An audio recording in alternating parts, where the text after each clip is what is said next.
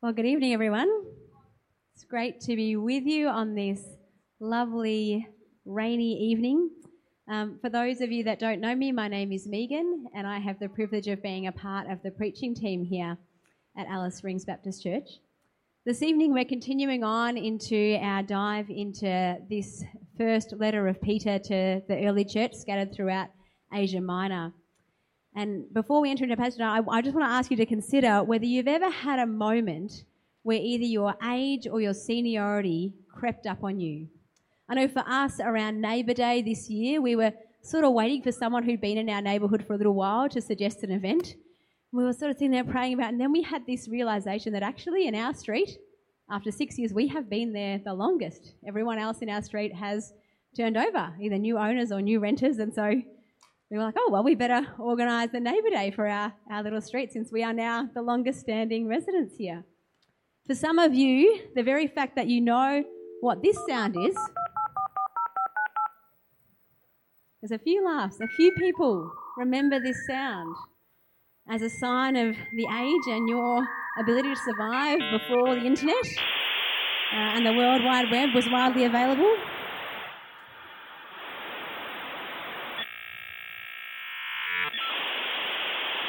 And we're still connecting. One of the moments where I had my seniority creep up on me really profoundly was when I was a medical registrar. So for those of you that don't know, in medical training, what happens is you go through medical school and then you become an intern and you do a year where you're very heavily supervised.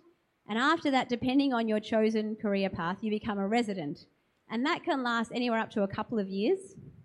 And then if you become a hospital specialist like I have done, you become a registrar. And in that position, you supervise the interns under you. You have a consultant above you, but you're much more responsible.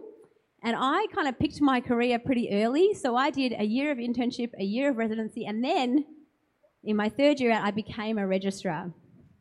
And my first registrar posting was in this country hospital. And in this particular hospital, as the medical registrar, I also took the overnight calls for admissions. And in our emergency department, in this small hospital, we had residents only, so people under me. And so because I didn't really know how to do phone consults very well, and because I was junior, I often came in the middle of the night to admit patients and double check that everything was okay. And so this particular night, I was in the emergency department admitting a patient, as was pretty commonly the case, at about 12:30 or just after midnight. That patient was fine. I was writing up their notes, felt good about the plan I was going to present in the morning. And as I was writing the notes, my attention was drawn to the gates where the paramedics were bringing in a very sick-looking gentleman. And the resident and I had looked, and as they transferred this man from the ambulance trolley to the resuscitation bed, he arrested. That is, his heart stopped beating. Now, I had been in resuscitation situations before, and I knew that what happens when you're in hospital is you press the emergency buzzer and the team come running, and I knew that you look for the most senior person in the room and you do what they say. And I'm really good at doing what someone tells me to do in a resuscitation situation. And so I got up, walking over, looking for who this senior person was that I was supposed to follow. And with a mixture of horror and humility and adrenaline, I realised that at that moment at 1 a.m. in that country hospital, I was the most senior doctor in the room at that point. Until we could rouse the on-call anaesthetist and they could wake up and come in, I was going to have to run this resuscitation. My seniority crept up on me very quickly. Now, I tell you this story because the passage we're looking at tonight considers elders. It also considers younger men and women in the church, and we'll talk about the implications that this passage has for church governance and its call for the church to set a godly example of responsibility and respect. But I also want to challenge you to consider this as a model of leadership in your roles outside of the church. And if you're someone who's here and says, well, I'm not an elder yet, I'm not a leader yet, so I can switch off, like me, chances are that one day it will creep up on you before you even know it's coming. And so if you're here tonight and you don't consider yourself elder material in the sense of a leadership office in the church family yet, don't switch off. Because it may just be that in another aspect of your life, you are in the role of elder, or you very soon will be, and Peter's words here are deeply relevant for you. What we're going to do tonight is we're going to read the whole passage, start to finish, and then we're going to go back and we're kind of going to do a deep dive looking at it slowly. So 1 Peter 5, verse 1 to 7, I'm just going to read it through. And now a word to you who are elders in the churches. I too, this is Peter talking, I too am an elder and a witness of the sufferings of Christ, and I too will share in his glory when he is revealed to the whole world. As a fellow elder, I appeal to you, care for the flock that God has entrusted you. In the NIV translation, it says, shepherd the flock. Watch over it willingly, not grudgingly, not for what you will get out of it, but because you are eager to serve God. Don't lord it over the people assigned to your care, but lead them by your own good example. And when the great shepherd appears, you will receive a crown of never-ending glory and honor. In the same way, you who are younger must accept the authority of the elders. And all of you, dress yourselves in humility as you relate to one another. For God opposes the proud, but gives grace to the humble. So, humble yourselves under the mighty power of God, and at the right time he will lift you up in honor. Give all your worries and cares to God, for he cares about you. Let's just start with the first verse. And now a word to you who are elders in the churches. I too am an elder and a witness of the sufferings of Christ, and I too will share in his glory when he is revealed to the whole world. Just to give a bit of context here, so Peter is writing to the scattered churches throughout Asia Minor, and many of these churches ran with a sort of governance model that was elected men, men of character, men of experience, who would be charged to lead that church. They were also called overseers in some other translations and areas. He has just finished in the last chapter, and Gavin spoke about this last week, about rejoicing in suffering, and now he speaks specifically to church leaders who are bearing a lot of the brunt and weight of all of this, to these elders. Now, these elders were essentially responsible for running the early church. And Paul outlines in his first letter to Timothy the requirements of someone to be in such an office. When he writes to Timothy, Paul says an elder should be above reproach, the husband of one wife, temperate, self-controlled, respectable, hospitable, able to teach, not given to drunkenness, not violent but gentle, not quarrelsome, not a lover of money. He must manage his family well. He must not be a recent convert. So being an elder in the early church was a really big call, and indeed it still is. This model of elders and deacons has carried into many church traditions, including ours. And in case you're not regularly part of the members' meetings in this church, we have an eldership team here at our church, as well as a team of deacons. Our elders here currently consist of Gavin and Ian, who are both pastors and elders in our church, as well as Gordon Thompson, John Hitchin and Amanda Dunn currently, and many others, even some in this room tonight, have been elders previously. These members of our church volunteer to serve and are elected by our membership. And as I've been reading over this passage in preparation for tonight, I have been so grateful for these leaders and their willingness to serve us in this way. Paul's words provide a challenge and also an encouragement to both them and to us as members of this body here in Alice Springs Baptist Church. Those of us who the passage will later describe as the younger ones also have a role to play here. Maybe a little plug, if you haven't thought about coming tomorrow night, to come along to the members' meeting and see a bit more about what the leadership team at the church here are doing. Peter goes on to say, care for the flock, or shepherd the flock that God has entrusted to you. Watch over it willingly, not grudgingly, not for what you'll get out of it, but because you are eager to serve God. So if you didn't think being an elder was intimidating, it certainly is a really big call. Don't lord it over the people assigned to your care, but lead them by your own good example. And when the great shepherd appears, you will receive a crown of never-ending glory and honor. So, the direction for eldership, at least for church eldership, is a big one. To step up, take on a huge responsibility, but more than that, to do it as a shepherd leader, following the example of our great shepherd, Jesus. Not for want of power or personal gain, but simply to give and to serve. I mentioned earlier that if you're here tonight and you don't currently consider yourself elder material, then don't switch off, and that's for two reasons. One is, if you love Jesus and you love his body, the church, then there may well come a time when God will call you to step up into leadership within his body in some way. But secondly, and perhaps more immediately relevant, even though Peter's words here are clearly directed to church leaders, I believe that there is a lot to teach us about godly leadership that can be translated into other areas of our lives. You may not consider yourself an elder either because of your age or your experience, but if you're a youth leader, a worship team member, a kids ministry leader, then you're essentially an elder and called to shepherd-like leadership in that area. You're called to willingly follow the example and example of Christ, and to set an example by your own good life as well.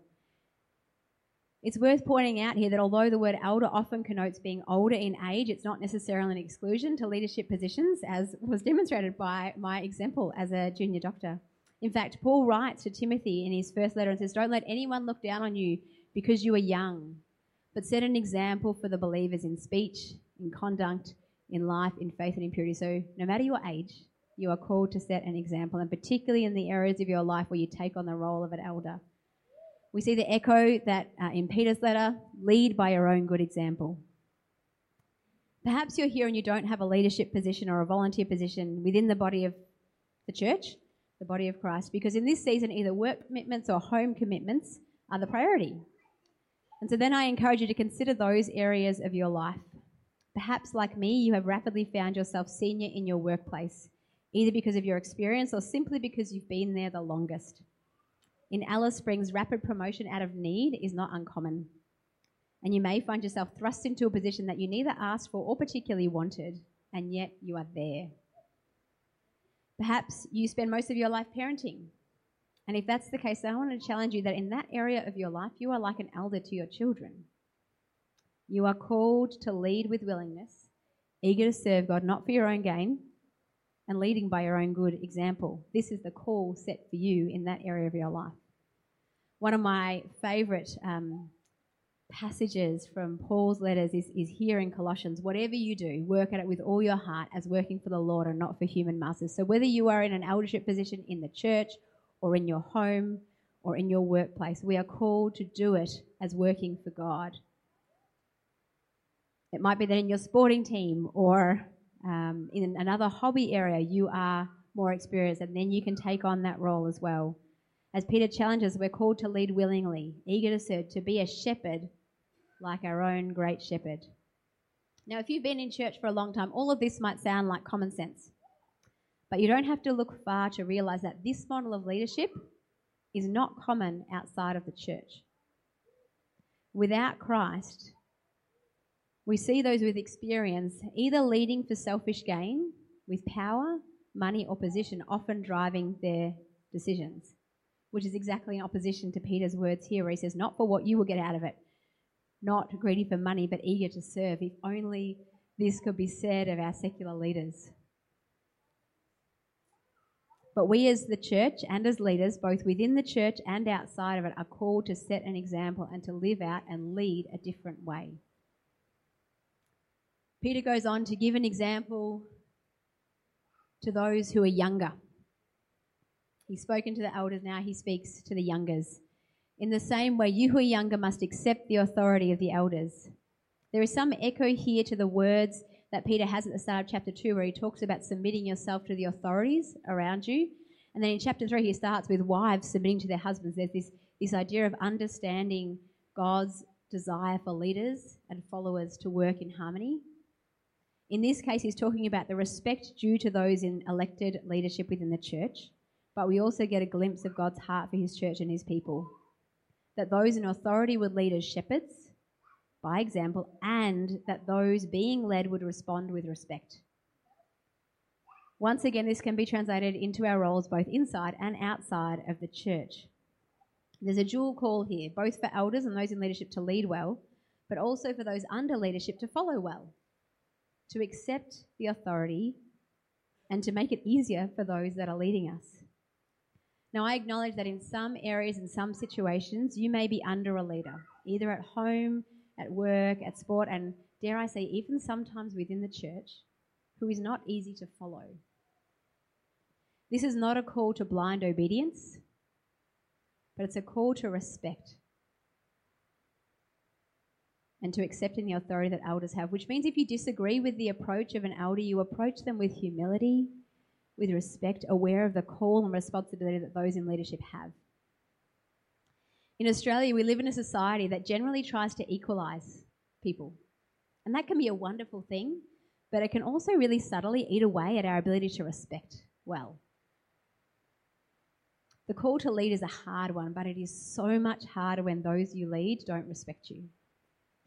I feel like I recognise this the most acutely in my parenting. There are days, most days, where being a parent who leads by example with willingness shepherding my boys is actually a real joy, and it's a real honour, and there is nothing like watching them learn and grow and thrive. But there are also days when, like all children, my children struggle with respect. And at those times, it is really hard to lead well, to parent well, to keep my own good example. Church, let us not make it difficult for our elders, whether inside or outside the church.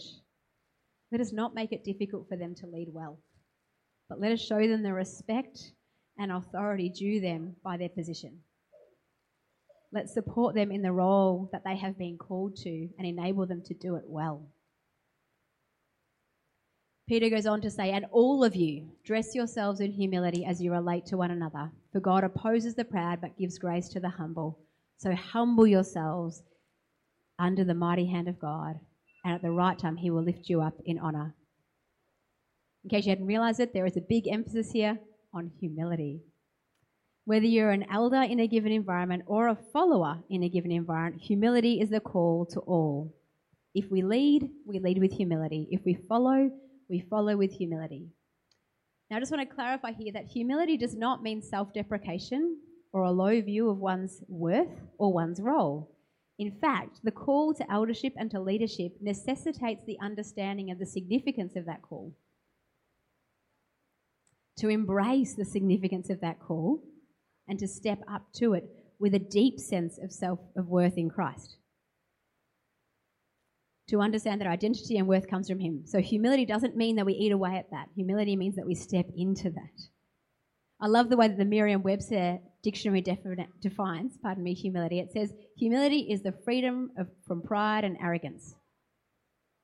To lead well, we need to be on guard against pride and arrogance, as these are the very things that will fuel the power-grabbing, self-promoting behaviours that we so often see in poor leadership. Equally, as those under authority, we need to guard against the pride and arrogance which make it hard to accept authority, especially if and when a perspective differs from our own. As we try to pull all this together, I want to introduce a tool that I found really helpful. It's called the Relational Constellation, and we're just going to sort of touch the surface of this tonight. I've mentioned that whether you're in church leadership or in another area of your life, there is a high chance that you will be ahead of somebody in your life. You might be ahead of someone in your sporting field, or ahead of someone in your work, or ahead of your children if you're a parent. In that relationship where you are ahead of somebody, you are called to be like an elder, a shepherd to those people. You are called to step into and accept the responsibility that your role in that relationship brings. All of us will be an elder to somebody. Regardless of your age, you will also very likely be behind somebody, either in age or in experience or in seniority. Again, it could be in a different area of your life altogether. Might be that you're thinking about your relationship with your own parents, even if you're a parent yourself, or your bosses at work, or the leaders at church. In this case, in that relationship, you are a younger, even if you don't feel yourself physically young. And the call in this relationship is to respect and to learn and to grow under that leader. To complete the tool, you will also have people alongside you, your peers, and it is wonderful to have peers to share the journey. But if we're honest, we know that God has designed us to also have people ahead of us, examples to follow, and he's also called us to be those examples to others. This enables us to embrace the call that God has for the church to be supporting those behind by us taking on our own roles, in some relationships to be ahead, some relationships to be behind, and some to be alongside. I want to invite you to just take a moment now to think about your world and your relationships and consider, who is it in your world that you're ahead of?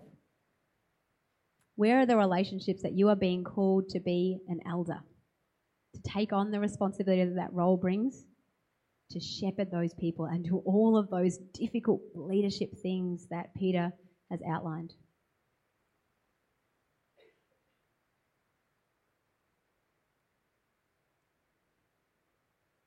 and consider for a moment, who are the people that I'm behind? Who are the people that are my elders? The ones that I'm called to follow, to respect, to learn from, to grow under.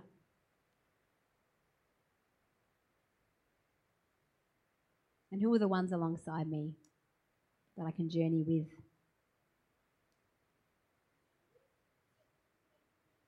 I wonder, in the areas where you are an elder, either by choice or by circumstance, are you embracing the call to lead those like our great shepherd led us?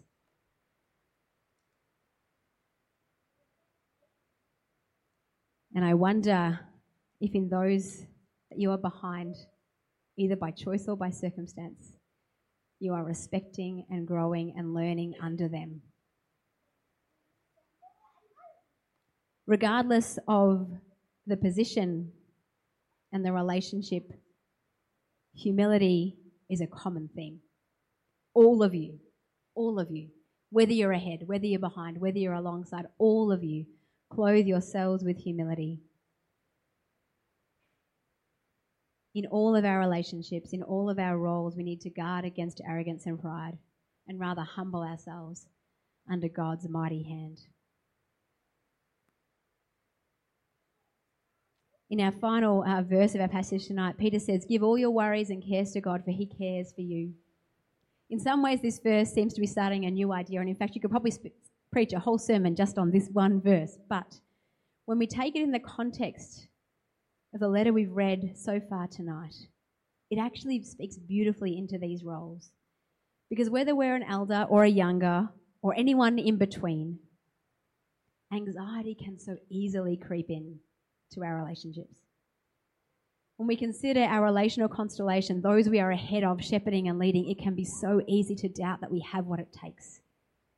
It can be so easy to question the decisions or even God's choice in putting us there.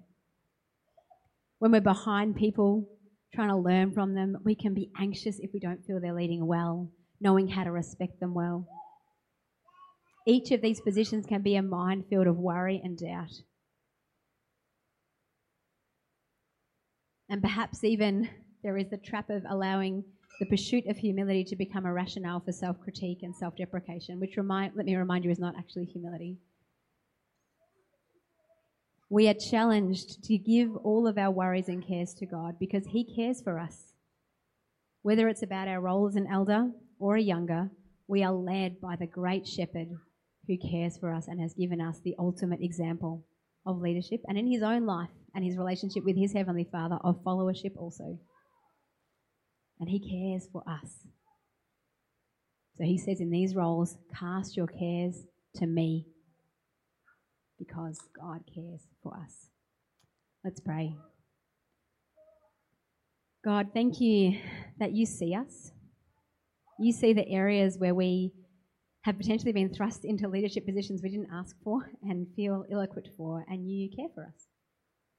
Thank you that you see us in the leadership positions we have sought and worked for, and you care for us. Thank you that you see us on the days where we feel like we're doing all right in our leadership and the days where we're struggling. Thank you that you see us in our followership, both of you and of the leaders you put around us. You see the days we do well, you see the days that we struggle, and you care for us. God, we just hold out all the relationships that you have us in, the ones that you've called us to lead in, the ones you've called us to follow in. And we cast all the doubts and anxieties about those over to you, and we ask, God, that by your Spirit you would give us what we need to lead with humility, to follow with humility, and to see and follow your example, Jesus. Help us as a church to then be an example to those around us by the way that we lead and the way that we follow, both inside and outside of your family. Amen.